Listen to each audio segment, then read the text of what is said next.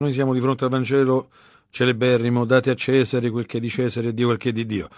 Vediamo come arriviamo a questa frase finale e che cosa voglia dire in maniera un pochino più profonda al di là delle banalizzazioni del nostro linguaggio comune.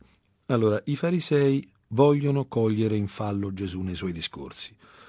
Sono irritati dal suo atteggiamento, fondamentalmente sono messi in discussione, e allora cercano, come tante persone, eh, oggi tutti quanti noi siamo stati polemici qualche volta, chi più, chi meno per indole, chi molto, chi eh, spessissimo, cerca il punto debole delle argomentazioni altrui. Lui vuole proprio mettere in discussione, vuole cogliere il nostro errore, è come infatti vogliono fare questi signori. E dunque mandano i propri discepoli e gli erodiani. Compaiono questi strani personaggi. Gli erodiani chi sono? Sono i tifosi di Erode, quelli che erano più fedeli politicamente a Erode Antipa, colui che stava eh, al nord ed era visto da alcuni come il legittimo successore della dinastia israelita, anche se non lo era per niente, anche se era discendente di Erode il Grande, che non era nemmeno un israelita, e quant'altro. Però era una fazione politica ed era molto estranea a quella dei farisei. Allora già la delegazione mette d'accordo due eh, posizioni estranee. Eh, è una delegazione eh, bipartisan, cioè mm, non c'è, mh, mm, questi sono d'accordo destra e sinistra, non c'è problema. E infatti sono d'accordo contro Gesù, perché molto spesso come si va a mettere d'accordo? Mm, le parti opposte, eh, li si mette con un nemico comune, è il sistema con cui si fa la pace in questo mondo, odiando comunemente qualcuno ci si ritrova fratelli. E allora hanno antipatia per Gesù e cominciano con una captatio benevolenzie. Sappiamo che sei veritiero e insegni la via di Dio secondo verità. Gli citano le scritture, la via di Dio. Non hai soggezione di alcuno perché non guardi in faccia a nessuno. Queste sono cose che sono tipiche dei nemici. I nemici adulano, gli amici correggono. I nemici ci eh, rilassano perché così ci possano ingannare meglio. Eh, gli amici veri stanno in un rapporto di asciutta verità. Quando le persone che ci circondano ci lodano molto, preoccupiamoci, perché è un po' difficile restare nella verità in mezzo alle adulazioni. Gesù infatti si difende e rompe subito con questa realtà. Ipocriti, perché volete mettermi alla prova? Ipocriti li chiama.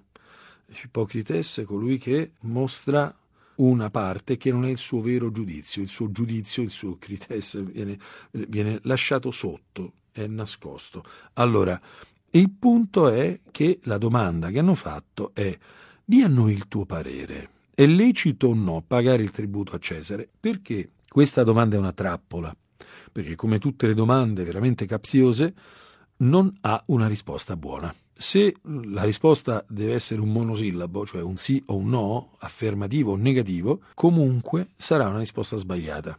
Mi spiego. È lecito o no pagare il tributo a Cesare? E hanno appena citato la via di Dio. Per cui noi possiamo capire dai testi profetici, dalla mh, realtà anche tutto quello che fu il ritorno dall'esilio e anche il rispetto che ci fu verso il re Ciro che diede possibilità a Israele di tornare alle proprie case e anche testi che parlano di amore eh, e di rispetto verso il governante che eh, la legge di Dio non mette in condizione di poter dire non devo pagare il tributo all'imperatore. Per cui sarebbe contro la legge ritenere di non pagare il tributo all'autorità civile.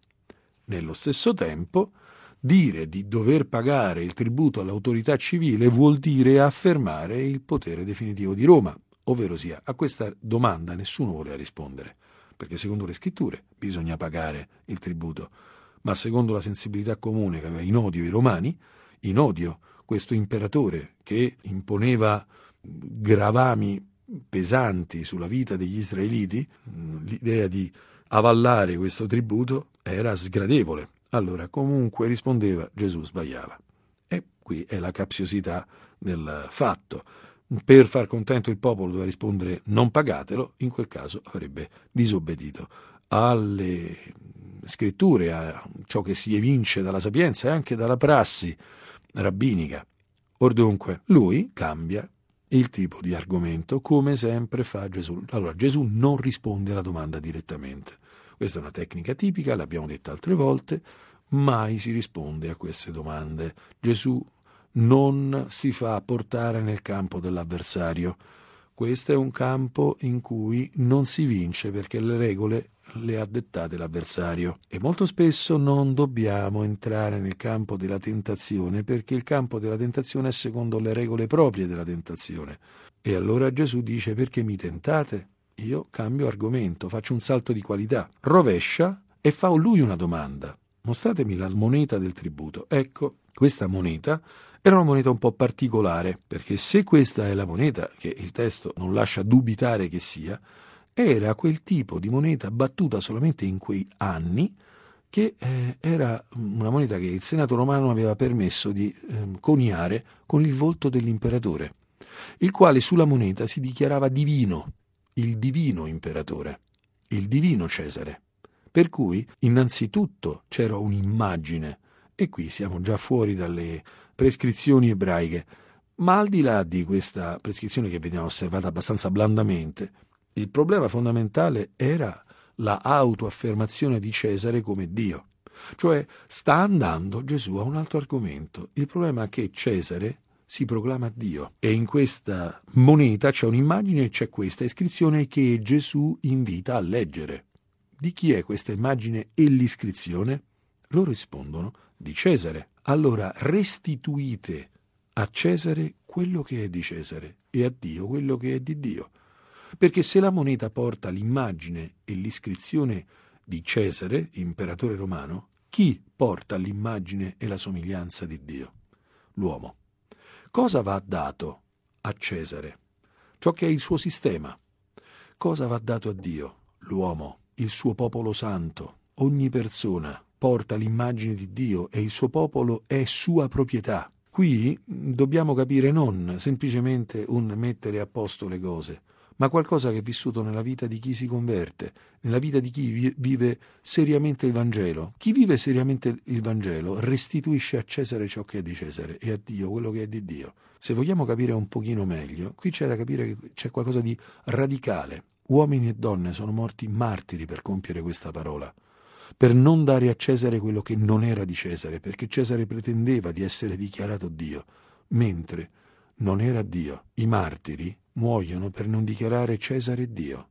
In molti casi, proprio questa è la storia del martirio dei primi secoli, per proclamare solo Dio, Dio, e essere buoni cittadini senza ombra di dubbio, pagare le tasse senza ombra di dubbio, fare il proprio dovere, nessuna incertezza su questo. Sicuramente mai i cristiani fanno una bella figura quando disobbediscono a qualsivoglia legge dello Stato, anzi danno scandalo e scandalo grave. Ma il problema è che dare a Cesare quel che è di Cesare e Dio quel che è di Dio è fare discernimento in sé.